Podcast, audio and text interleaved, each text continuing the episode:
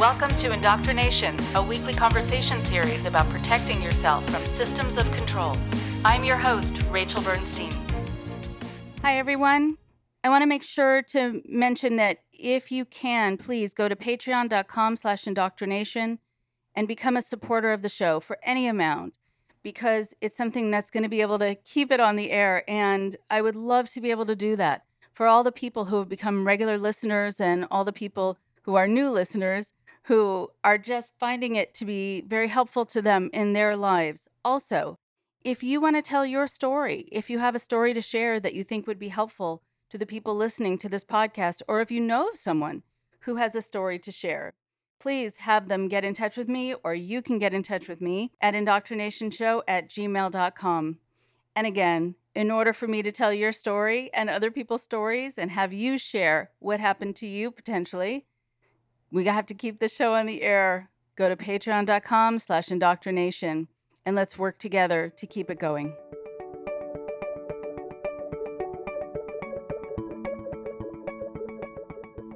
And so now, on today's show, we have the second part of my conversation with Claudine. She had been involved in the Mormon church for 27 years, and it had given her a sense of community and safety and connection, and had given her so many of the answers that she was looking for. But then something shifted, and she wanted to be able to tell her story and the story of her family.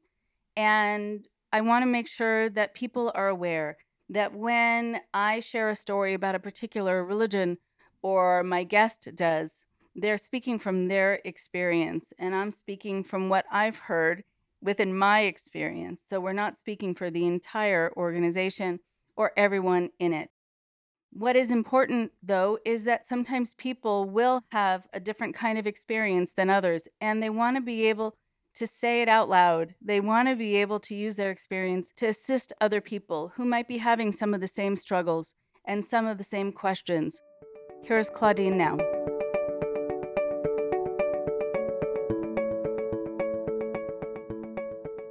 I wanted to also say, the way that you responded to your son was really quite beautiful because you made it safe for mm-hmm. him to be able to open up to you and that you took what he said seriously enough where you did your own research to to verify uh, instead of just saying that he was um, somehow confused mm-hmm. and you were mm-hmm. going to help kind of enlighten him or help him get back on track that mm-hmm. you were going to say i'm going to do my due diligence and i'll get back to you and that's very respectful uh, but then you found out a lot of things that were really hard to take in. Mm-hmm. And so then where did you start? So here you have this this quake, you have the wreckage around you.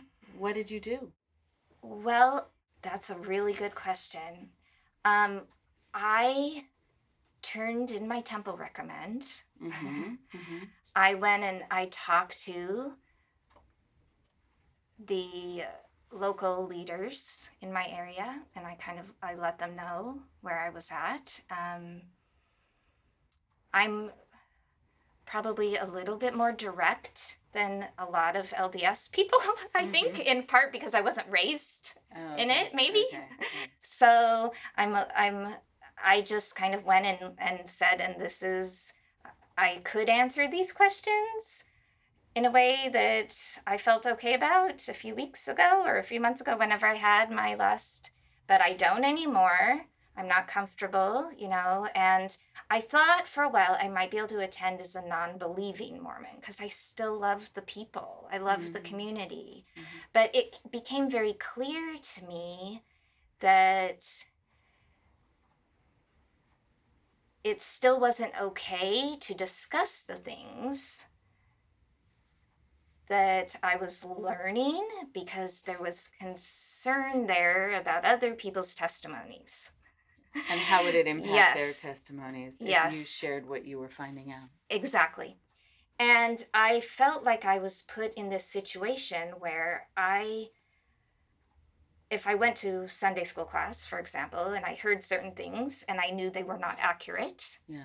you know, I was in a p- position where if I say nothing, to me, that didn't feel honest, mm-hmm. right? Mm-hmm. To just say, like well actually you know that and and to say something Mhm. meant that i'm the one that is i'm taking on a responsibility that i don't want and that i Mhm. don't feel is mine and i have no you know people aren't looking to me as the authority anyway right Okay. so i just felt stuck so my husband and i we both stopped attending fairly quickly and began reading a ton Okay. I want to say like thousands of pages of things we had, you know, church history, original documents, like uh, again, all those things that we couldn't read before Mhm. or we felt bad about, Mhm.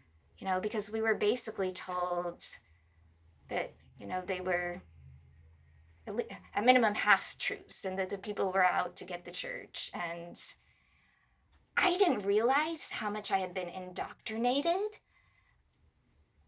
to resist what is called anti Mormon literature or not to read it Mhm. until I found myself trying to explain to some people how I didn't lose my testimony by reading anti Mormon literature.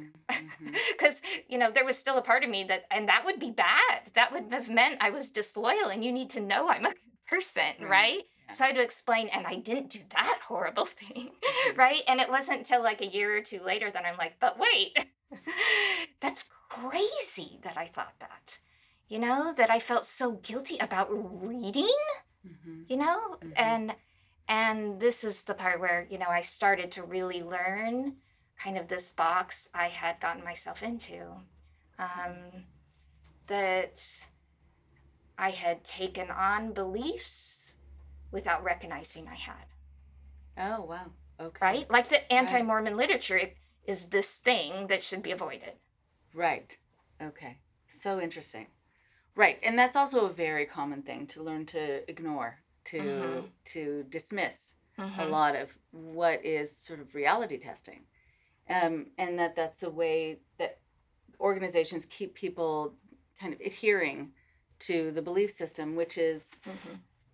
its own system of control or coercion. And so I would love for you to be able to talk about if there were other techniques that you noticed in retrospect as things were sort of um, uh, becoming either clearer to you or because you had stepped back, you had the vantage point then of seeing it. What other sorts of things did you realize were coercive tactics for you? Well, I think that one of the trickiest pieces is that Mormonism interprets emotion for its people. It teaches a interpretation of how they should think about their feelings. So in Mormonism, good feelings come from God. They're a sign that something is true, Mhm, that you're on the right track, mhm, that all is well, right?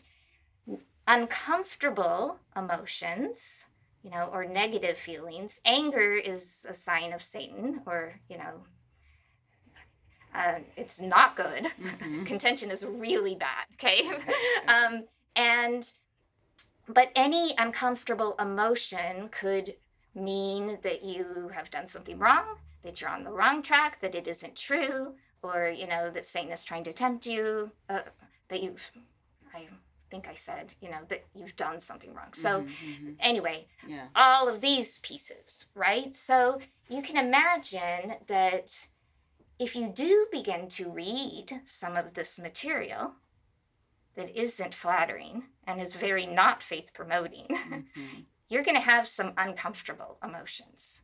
And if you interpret those immediately, Um, yeah, right, as, oh, that's Satan, you know, it's a sign you're on the wrong track, right, then of course you're going to shut down and Mhm. decide, I'm not going there. That was bad, and come back. So this this is a very powerful, you know, piece, I think.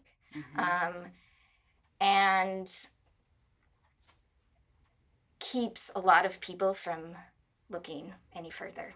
Yeah, right. Right, because then they're having kind of a natural reaction, um, kind of engaging their critical thinking.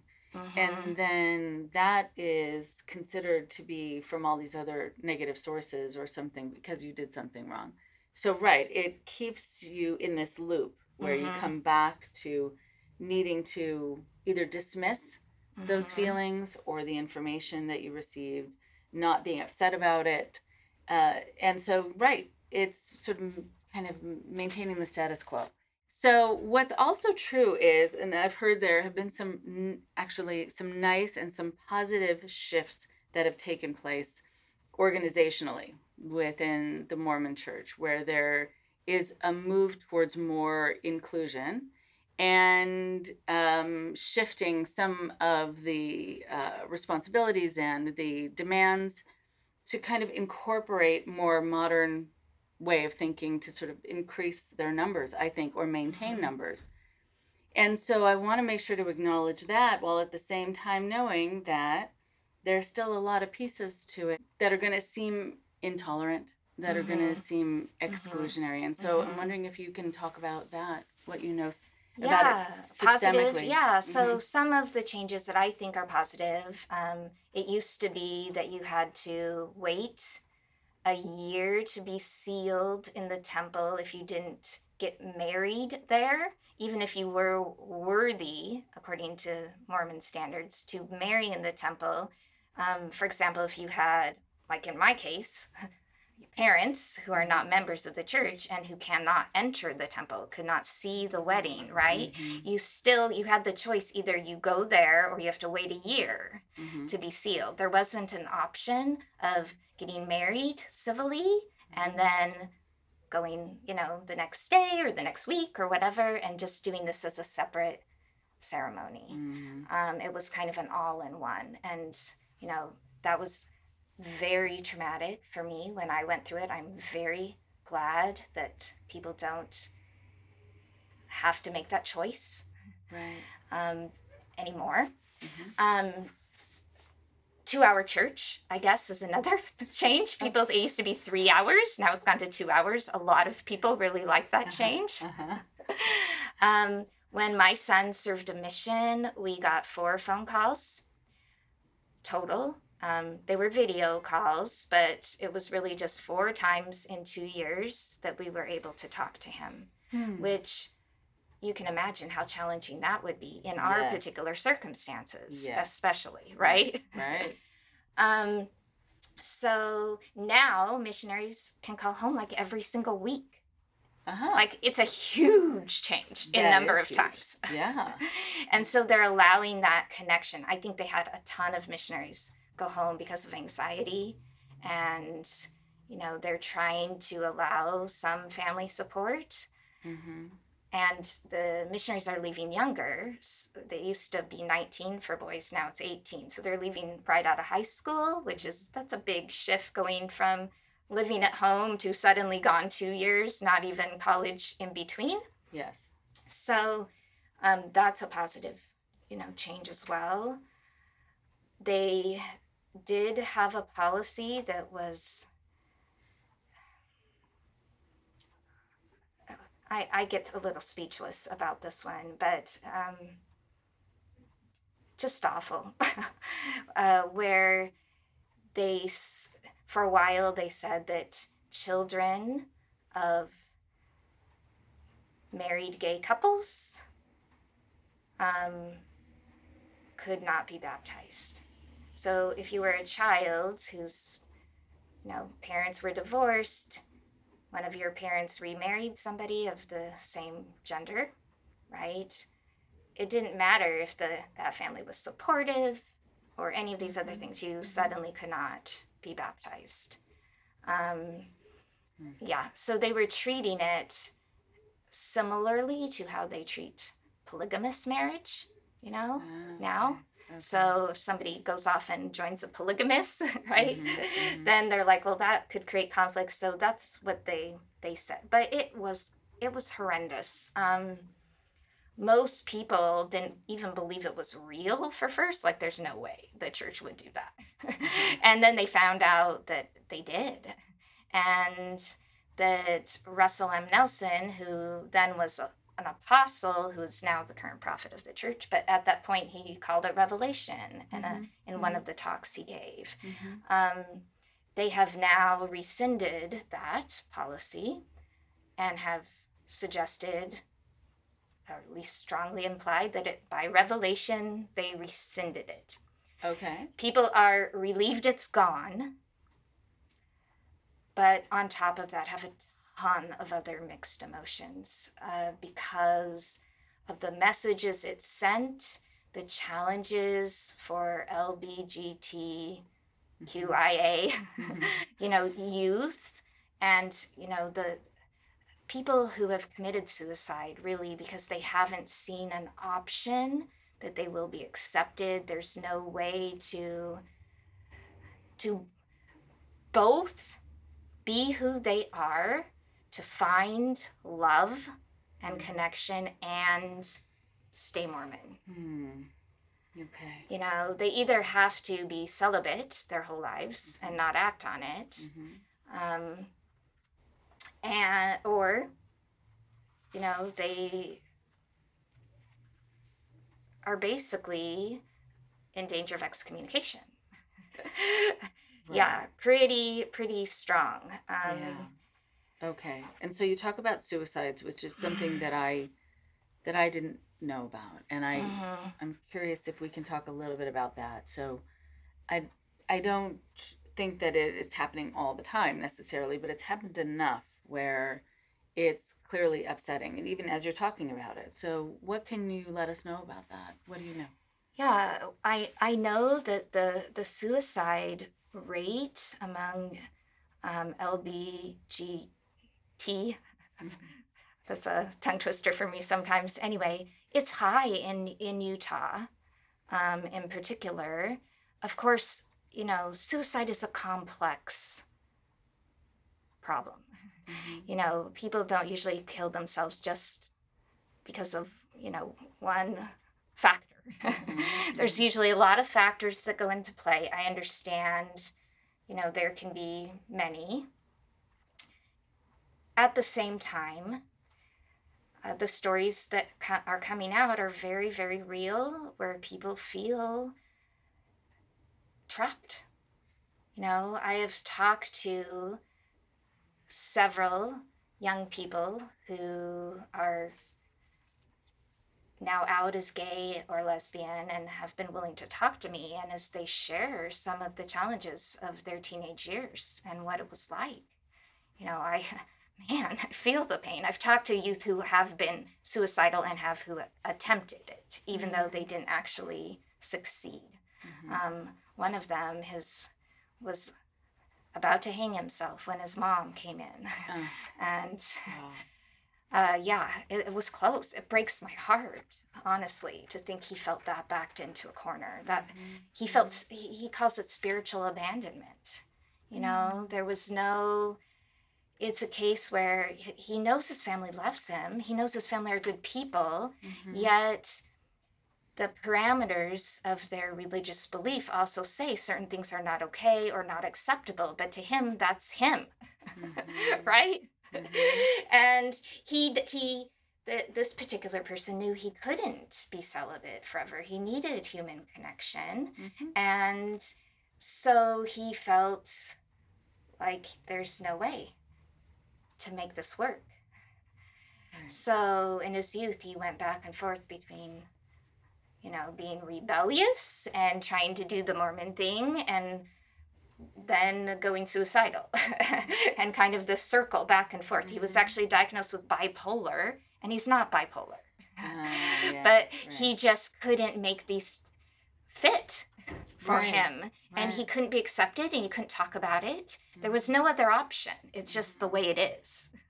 You know, because everybody says but this is God's will or Right. God's plan. It's not my plan. It's God's plan. So Right, right. yeah. Yeah. Right. And also the idea of being diagnosed with bipolar when it is exactly as you're saying that someone feels that they're not quite sure if there's any decision that's going to be good for them. And so Mhm. they will try to be rebellious, as you're saying, or just shut down. Mhm. And it can mimic a lot of different disorders. but really it seems like the issue was a lack of acceptance and being taught that you are not okay the way you are but there's nothing you can do about the way you are mm-hmm. because that's how you're wired and that's how you were born i think there's also a question that comes into play in religious organizations where people will say i believe that god created all of us so why would god have created us in a way that is then going to make us unacceptable in mm-hmm. a place of God. Right. So, I mean that, right? That's kind of a interesting question. And yeah, actually the the young man that I talked to who I'm telling this particular story about said he felt that inside himself sometimes mm-hmm. when he mm. was younger. And it was, you know, that was his inner voice saying that, right. but all the people around him in his community mm-hmm. that he trusted that he loved, that he respected, that he thought were smart, that he knew were good people. Mm-hmm. You know, we're giving this other message, unified, right? Coming at him. Okay. So, how do you, when you're young, trust that, right? When everybody around you that's older and you're supposed to look, you know, kids naturally do. Mm-hmm. And teens, even though they may not admit it, they mm-hmm. still do look to adults in their lives that they uh-huh. respect, what? right? Mm-hmm. And so it, it it's, can be so extraordinarily confusing. Right. Mm-hmm. Yeah, and isolating. Yes. And not knowing if there's anyone to talk to, because if mm-hmm. everyone around you is saying the same things mm-hmm. and it's contrary to what you are needing from them and what you're needing to hear in order to feel mm-hmm. okay, then it's very scary. You can feel very much alone. It's reminding me of when you were saying that there was this all this sort of rubble around you, and who do you talk to about right. it? Right. Yeah. And so I think when you're in these systems, it it is hard to know that there is someone you can go to who will say, you know what, I get I get why you're feeling that way, yeah. or I've also been you know struggling with this instead it feels like they need to uphold the teachings or yes. the theology instead yeah. of sort of meeting you exactly okay Mm-hmm. Okay. You've got it. They they feel like they're they're not being the responsible, you know, member of the church if they like. I mean, they can listen, they can mm. understand, and some people do. A lot more Mormons uh, are believing Mormons are becoming very nuanced in this particular arena. Great. A lot of them, you know, it's so many people know somebody or have a member of their family, mm-hmm. and mm-hmm. you know, through the process of talking to them and considering and you know more and more people are being willing to discuss it mm-hmm. so i think the that many many are shifting their beliefs mm-hmm. here not everyone and definitely not the lead the current leadership mm-hmm. who's holding a very strong stance in terms of the marriage piece right? you know, okay. at least, or just that you know, Mormons believe in the law of chastity, which is no, not having sexual relations until you're married, and that marriage is between a man and a woman is what they teach now, even though they practice polygamy. right, one man, one woman. But anyway, now they say one man, one woman, and I mean, yeah, and uh, so any same gender sexual relationship, whether married or not married, is outside of the jurisdiction of the law of chastity. And what's even crazier, and they still teach this in the youth pamphlet today, that any violations of the law of chastity are next to murder. Oh. Wow. Okay? okay. And so, and this can even mean masturbation. I know of people who have like been suicidal, teenagers, because of, you know, not being able to stop that and mm-hmm. just deciding they're defective, mm-hmm. you know? Mm-hmm. And anyway, that's a, that's another story. Mm-hmm. but mm-hmm. these issues are very very challenging to the youth, you right. know, to be right. taught this and so if you've already committed a sin next to murder, yeah, right? Either right. they're like it, it can people can go in a variety of directions if they really, mm-hmm. you know, believe mm-hmm. that. And then there are practices also that some people know about and others that are kept, as I was told, sort of kept secret. I don't know if that's right. Yes. Yes. Um, there the endowment, the initiatory and the endowment ceremony. LDS people would say it's sacred, not secret. This Got is it. what they're taught, Okay, right? Okay. But there are specific parts that happen there that people are um, put under oath not to reveal, Hmm. right? So people used to think you can't talk about any of it, or God doesn't want you to talk about any of it, I should say. Mhm.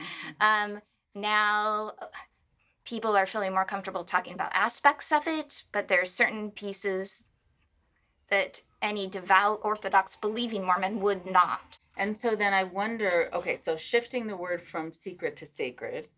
So is there an explanation about why some of the things are kept sacred and not for everyone to know about? That's a really interesting question. I I'm I'll tell you how I would have answered that in my believing Mormon Yeah, yeah, days. sure. Okay. Uh-huh.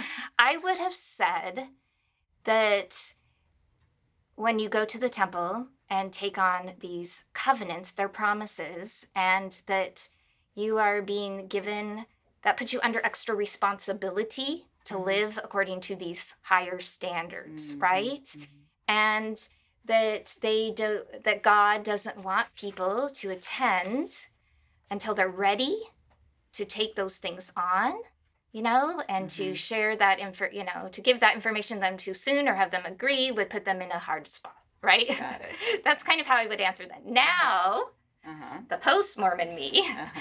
okay, I will tell you that this is an area that has been extraordinarily painful for me Hmm. to go back and revisit. There were some things that I were able I was able to piece together that happened in the temple ceremony that you could were impossible to connect all the dots because little bits of it have been taken out over time. Mhm, So it mhm. doesn't matter how hard you're trying. You know, you can't see what actually is happening Right, right. and you really think it's one thing but if you go back in time and see how it all connects and what what they took out and why you realize what's going on there may not be what you thought. Mhm, for mhm. me man at one time i mean the only word i could use to explain it was spiritually raped. I felt that level of violation because I Mhm. had believed it was sacred Mm, right? And then to come to find out that I wasn't d- given full disclosure to choose in this thing that they said was so important and so sacred and talked about. And, you know, I, in fact, that day may have been the hardest. And it came a few months after finding out all the information and doing all Mm. the reading. But, you know, in part, as I kept reading, reading, reading, I came across the, some information that helped me put this all together and realize, oh my gosh, I had no idea that that this is what was happening and and I also realized that you only have one opportunity to choose to leave what's called the endowment ceremony. You Mhm. kind of all come into this room. They basically say, you know, if anybody wishes to withdraw, now's the time. Mhm. okay? Mhm. they give you this choice, but it happens before you know what you're going to be covenanting to. Before Oh, you even know what you're committing. so you can't before- make an educated decision. Exactly. Got it. because Okay. nobody talks about it. So Uh-huh. you're there, you have to, if you're going on a mission, you have Mhm. to. All your family's there and expecting it. If you're getting married, you have to, Uh-huh. you know, and that, and then, you know, and they say some kind of scary things. you Yeah. know, I know it's changed, so I don't know if it still says this, but when I was in there, it was, you know, and God will not be mocked kind of language, Ooh. right? Uh-huh. and like and you're expected to follow everything you commit to here and and you think it's a choice but as i thought through all the language that happens in the temple i realized that after that one opportunity that you have to withdraw everything else is just commanded that you do Mhm. so you know you will now bow your head and say yes you know, here's the covenant, here's the agreement, here's the obligation, here's what it means. You will now do this. Mm-hmm. and then you will now do this, right? Mhm. And so you're just like led through it all, and there isn't a choice. And so that piece was like for to put it all together, like the social pressure, the lack of forthcoming, and then, you know, to realize these historical pieces, how much really the temple is tied to polygamy. Mm. You know, Mhm. there are, it's very different what's going on for the men there than for the women. Ah, And, okay. um, How would you just elaborate on that? I'm curious. Well, they've taken out some of the language now, which in some ways, man, I the ideas and the symbols are still there, but the language isn't, which is going to even like people are so happy they're taking out the language. From my point of view, where I sit right now, I can only imagine like how much harder it is to actually recognize what's happening. you mm-hmm. know, because I mm-hmm. don't think, and they would say this too, the essentials are actually still happening. They're all the same. They've mm-hmm. just, you know, altered the expression of it, right? Okay. Because the actual ceremony can't be changed. But there's a time when, so you make all these covenants. At the end, there's a veil, like a curtain, and that symbolizes like the end of this life passing from this life to the next when you go through the curtain okay Mhm. and um, they explain how that is to be done and they show it all with the male examples Mhm. okay so and you think it's the lord on the other side who's welcoming the people in and that is the case Right. with the men Mhm. but on the female side, what's really happening, okay, is the husband becomes the woman's lord. Okay, this is not very talked about. For the woman, she is dependent on that specific man. The, the man is never dependent on any specific woman. And what's interesting to me as you're talking um, about the the husband being the wife's lord, etc. I've met a lot of women who are Mormon who are very strong, Mm-hmm. very bright, determined, and I I'm wondering how they make sense of that and how that presents in in their life because I I couldn't imagine them sort of being okay with it on every level. Uh, nor do they need someone to lord over them. They got it. They got it going Right. right? They- Yeah. Yeah. So, you know, Mormonism does give everyone, male and female, the opportunities to um, teach, Mhm, to public speak, mhm. right? Um, and and a variety of different leadership Mhm. opportunities. For the women, they're never in charge of men. So the women are in charge of children or other women. Um, women can be Sunday school teachers, but there's still somebody who's a male that would be presiding over that Mm. sector of the organization. Mhm. I think also some women just find other stories, other ways to interpret it. There's nothing wrong with that, Mhm. right? Of course, there can be multiple interpretations Mhm. to a variety of things. I've heard some that I think are amazing, and if you can hold that space in your mind and see it that way, it could be very life affirming. So I'm not saying that that isn't possible. Of course, it is. Right. I just believe if you look at the historical evidence, you're Mhm. going to come back to a particular conclusions, right? Right, That's okay. all. Okay, right. And so right, I think that's well said because uh, you know, as you describe it, so I'm I'm seeing this um kind of pendulum or maybe just sort of um kind of pieces all along the way from one extreme to the other where there are some people who are going to make sense of it who are also going to say I don't care. I I love these people as you were saying yeah, these are wonderful people. They do wonderful things for each other. I felt really protected and cared for. So yeah, so so these are the teachings. Okay, you know, I I'm willing to kind of go along with it. It also doesn't present itself as uh, too much of a limitation in my life. yeah, I'm really receiving the gifts from being a Mhm. part of this. And then all the gradations in the middle yes, to feeling deceived and betrayed. yes, So, it feels like that's going to be where a lot of people are going to kind of go back and forth whenever there is information also that is kept from people until they've already made a commitment. Mm-hmm. And that's always going to happen when you get involved in a relationship where you thought you knew the person Mm-hmm. and then you find out after, you know, the marriage contract is signed that they have another family or that they're abusive or whatever else Mm-hmm. um, or that they're different in some fundamental way, both positive and negative, but you just didn't have the information to make a fully informed decision. yes. And uh, that bothers some people more than others, just to be honest. Mm-hmm. And so, yeah and there's another piece in the temple where you you are covenanting to give everything all your time your talents your energies to the church of jesus Mhm. christ of latter day saints not to god and this is another flag for me okay. you know because your connection ultimately of course they say well this is god's organization Okay. you know but it's another piece that connects that loyalty right? Mhm. Because Mhm. now it comes down to and are you going to keep your temple covenants? Are you going to, you know, lose your you know, are you going to keep your and you know, and there's a lot of social pressure that this is what it means to have integrity, Mm. you know? And so if you speak out against it, Mhm. you know, and you have been this person that sees yourself as very committed, Mhm. you know, and in line, it, it- this can be very tricky territory for people.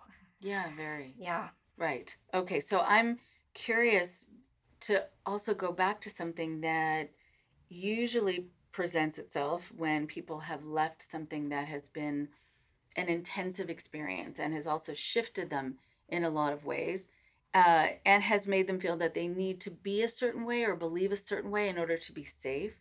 That when they leave that, they can be very triggered by certain Mm-hmm. times, certain fears, uh, and they realize that that's still even if they have said, you know, the the theology is not working for me anymore. Still, there are things that are under their skin Mm-hmm. that they notice when they are triggered, and I wonder if that's happened for you as well.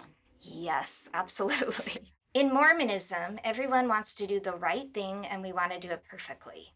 And when people come out, what I've noticed is they want to do the post Mormon right thing and do it all perfectly. Mhm, right? So we keep take that with us and we feel like we have there's one right way to do this Mhm. and we might do it wrong, right? And I find it very useful to question that belief Mhm. and to really realize, you know what, we don't have to do it perfect.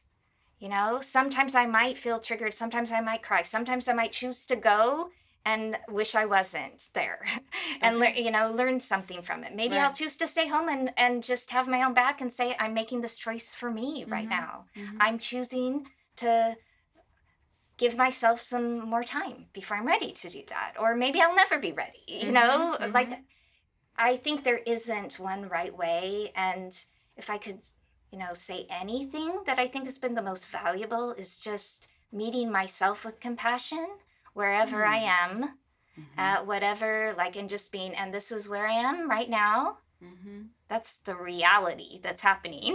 Right. this is the choice I'm making, Mhm. and it's fine. Right, and it's fine. Yeah. Okay. I added uh, one other tactic, tactic or tactic strategy. Uh-huh.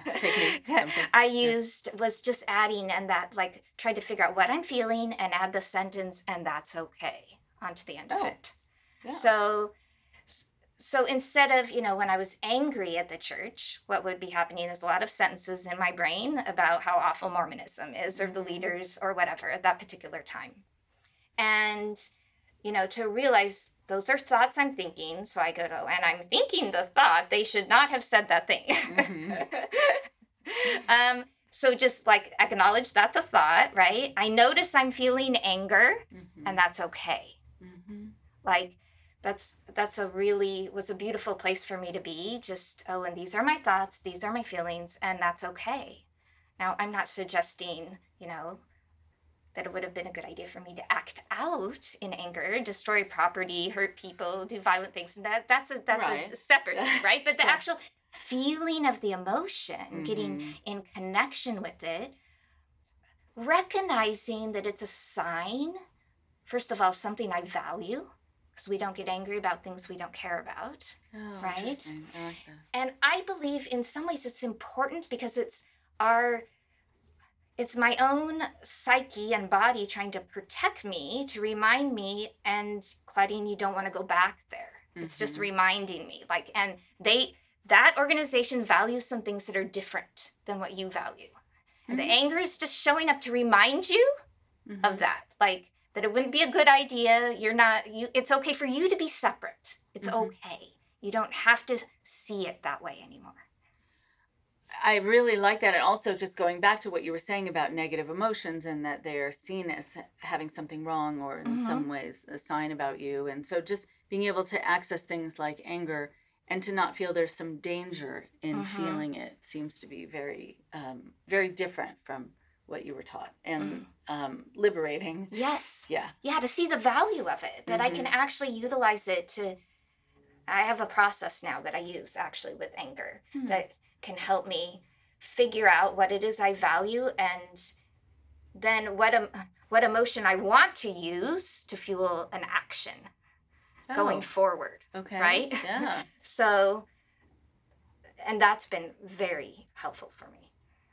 And so, just to to finish up, and I appreciate you sharing so much about your own experiences and also kind of pulling back the curtain a bit for a lot of people listening to find out a little bit more about what happens within the church. I would like to find out about how you're doing, your husband, your kids, because Yeah. you know the, when we ended that story, still there was a lot going on that was making you concerned about your Mhm. older son and your younger son had gone on a mission. So, how are they doing now? Yes, um fantastic.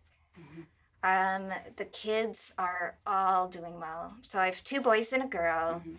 Um, we didn't talk about my daughter very much, but she was she was very ready to not be Mormon anymore. That Oh. was a pretty easy transition for her.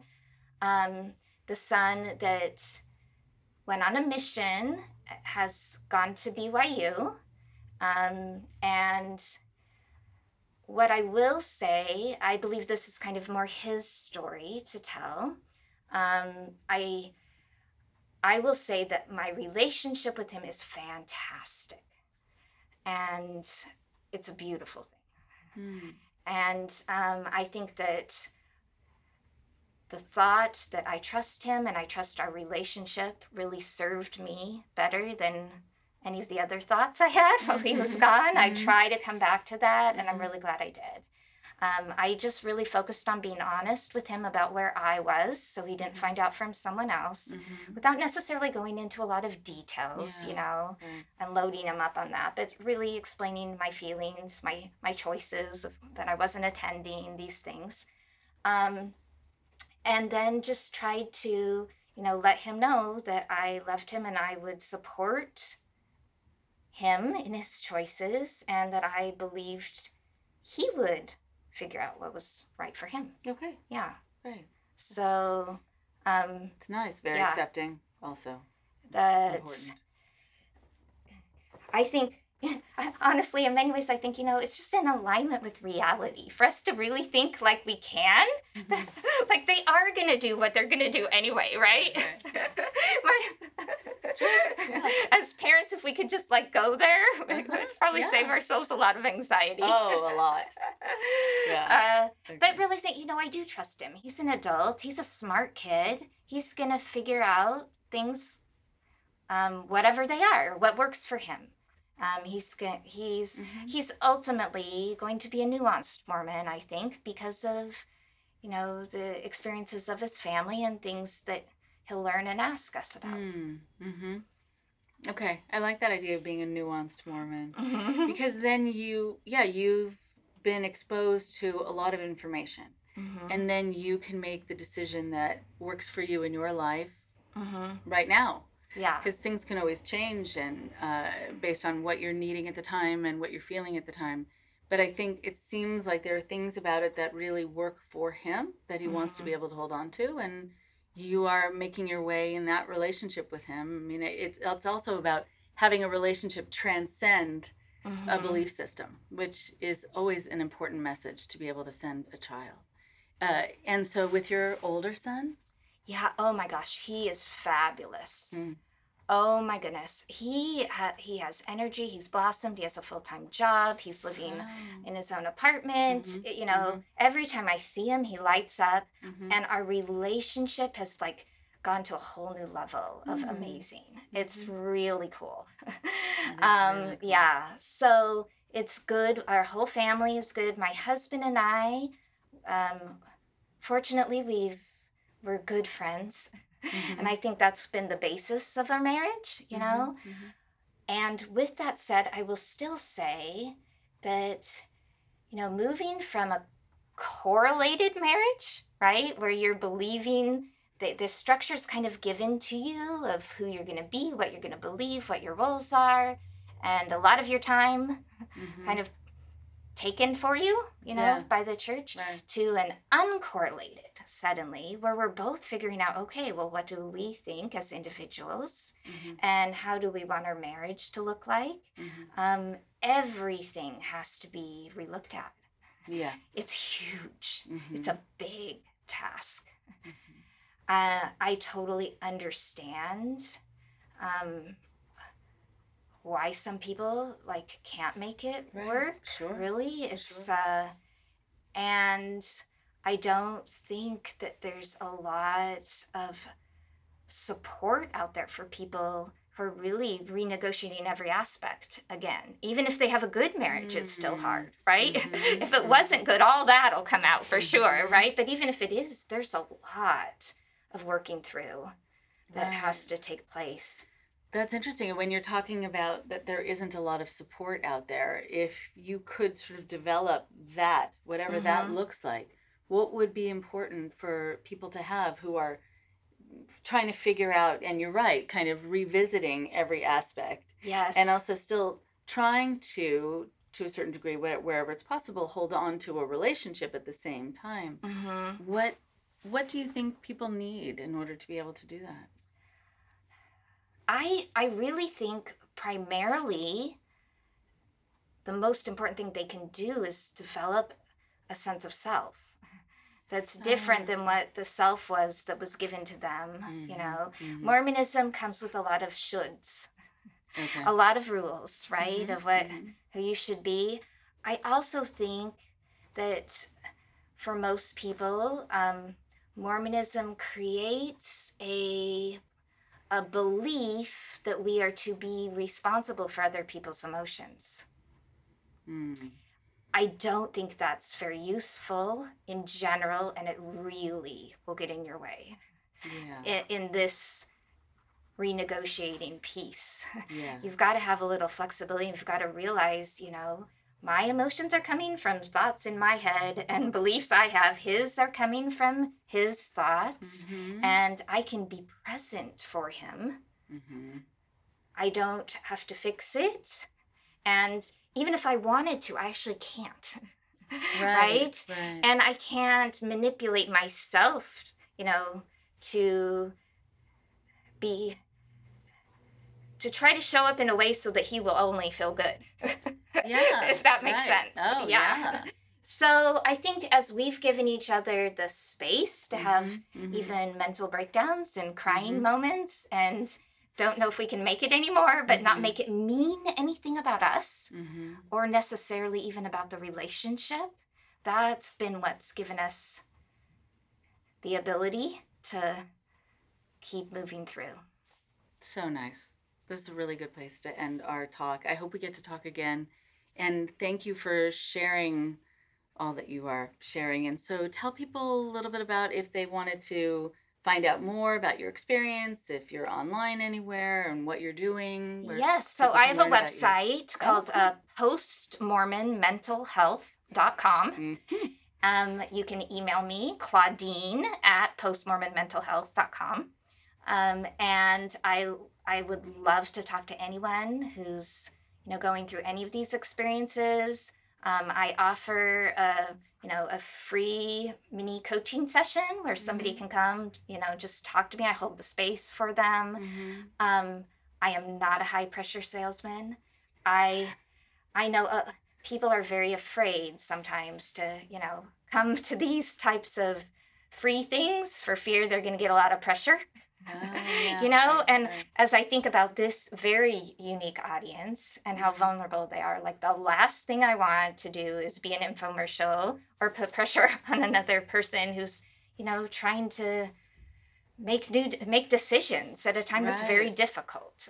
right. So I do share just what I offer and, you know, what I think could be valuable for them Mhm. and I totally let them choose what they want to do.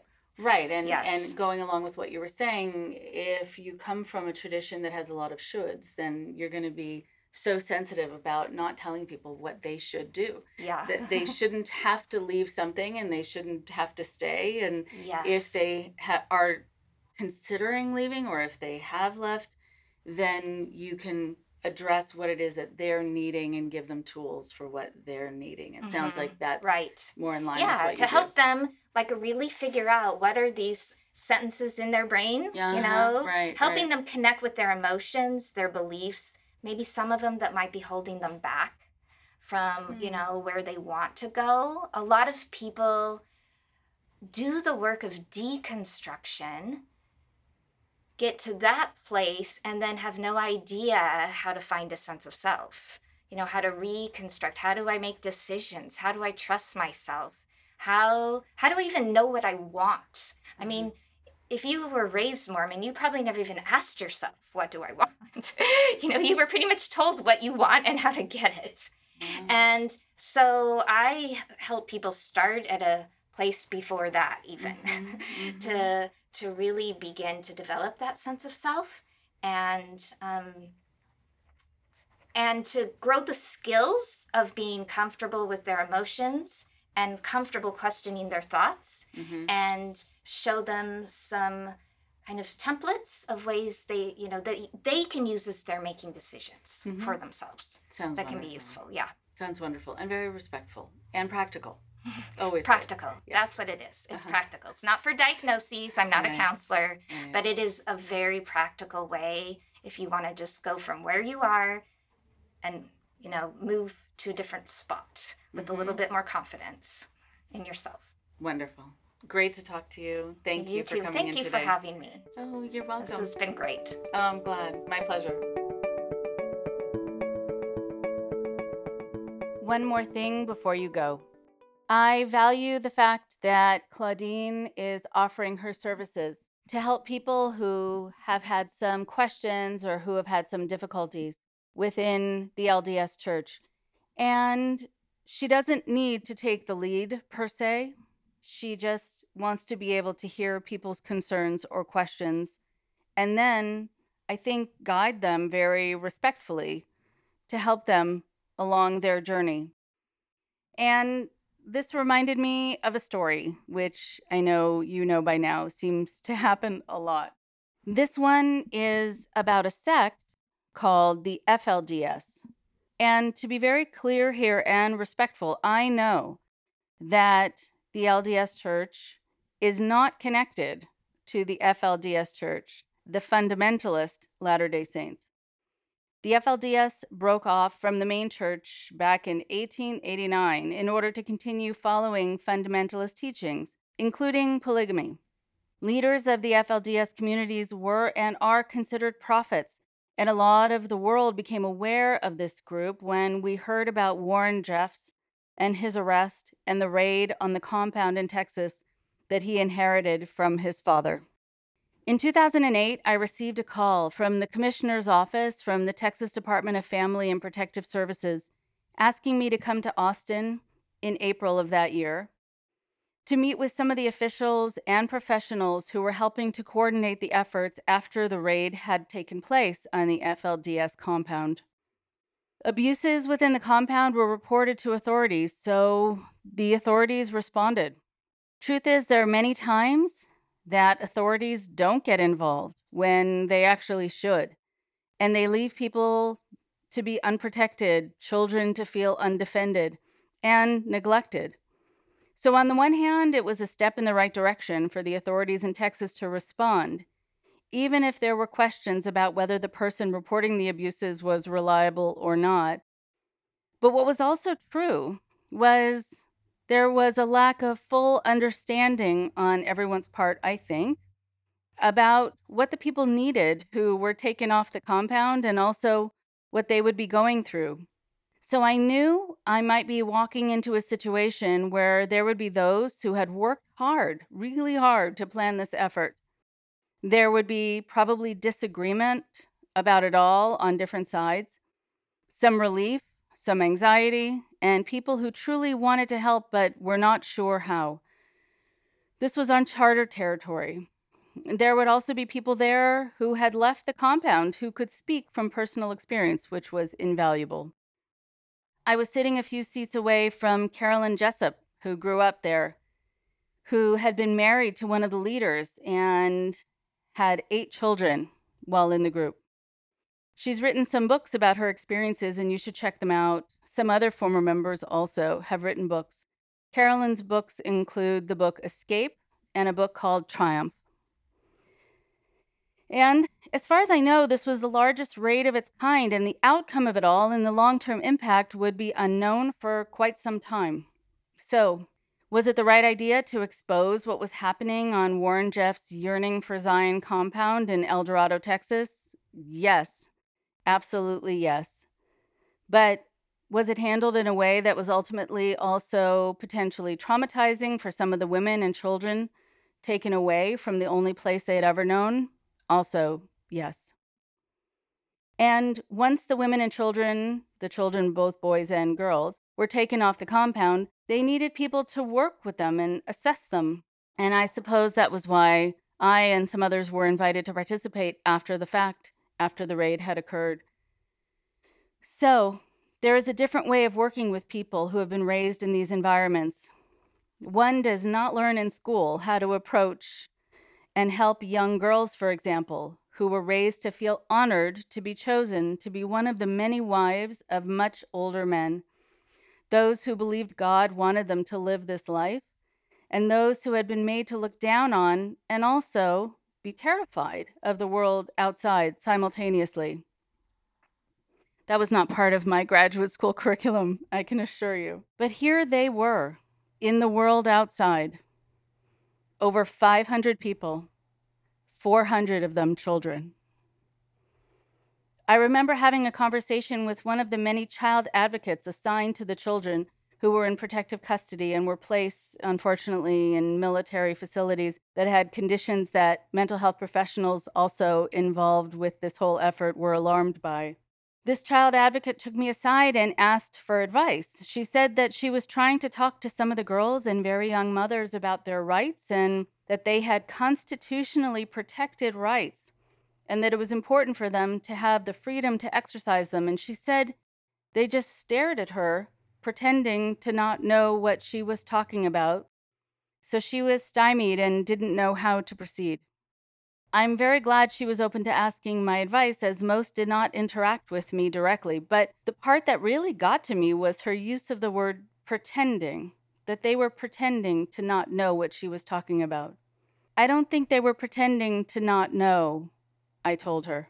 When you grow up in an environment like that, you don't have rights. You might not know how the world defines the word rights. And you probably have not been taught about the Constitution because the laws of the country and even the state are not incorporated or used as guidelines within strictly fundamentalist sects, actually, of every religion.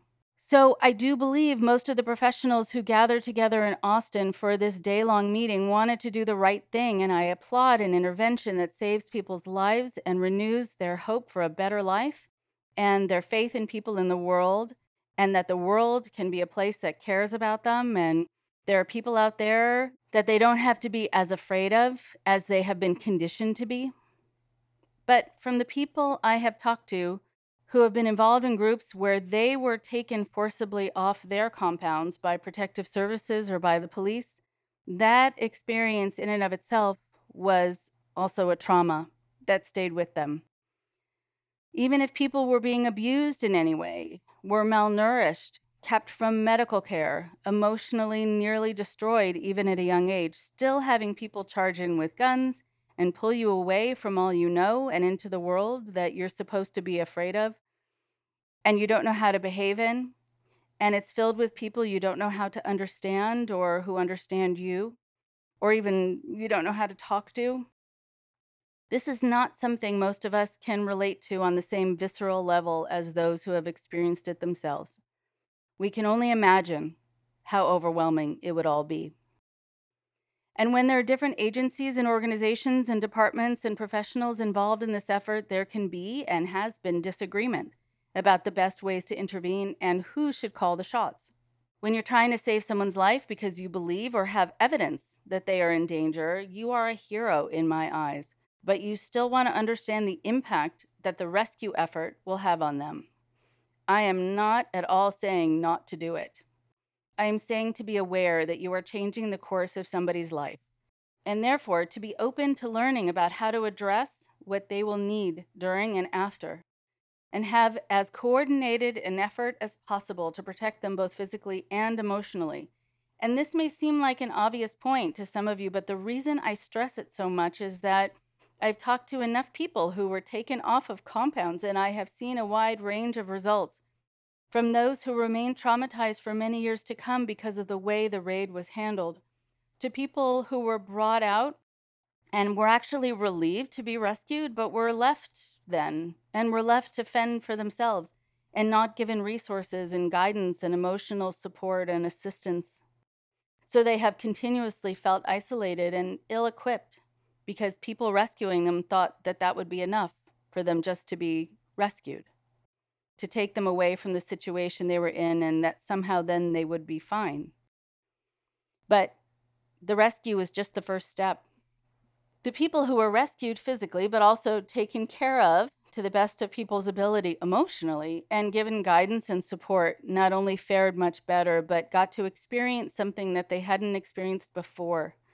That what they needed, both physically and emotionally, suddenly mattered and it mattered to other people and people out there in the world. Never underestimate the power of sending someone that message because for some, it's the very first time in their lives they've ever known it. Talk to you next week. Indoctrination is available for download on SoundCloud, iTunes, Stitcher, and more. Please support Indoctrination at patreon.com slash indoctrination. Subscribers receive bonus episodes, interviews, and other cool goodies. Send us an email at indoctrinationshow at gmail.com. Thank you for your support.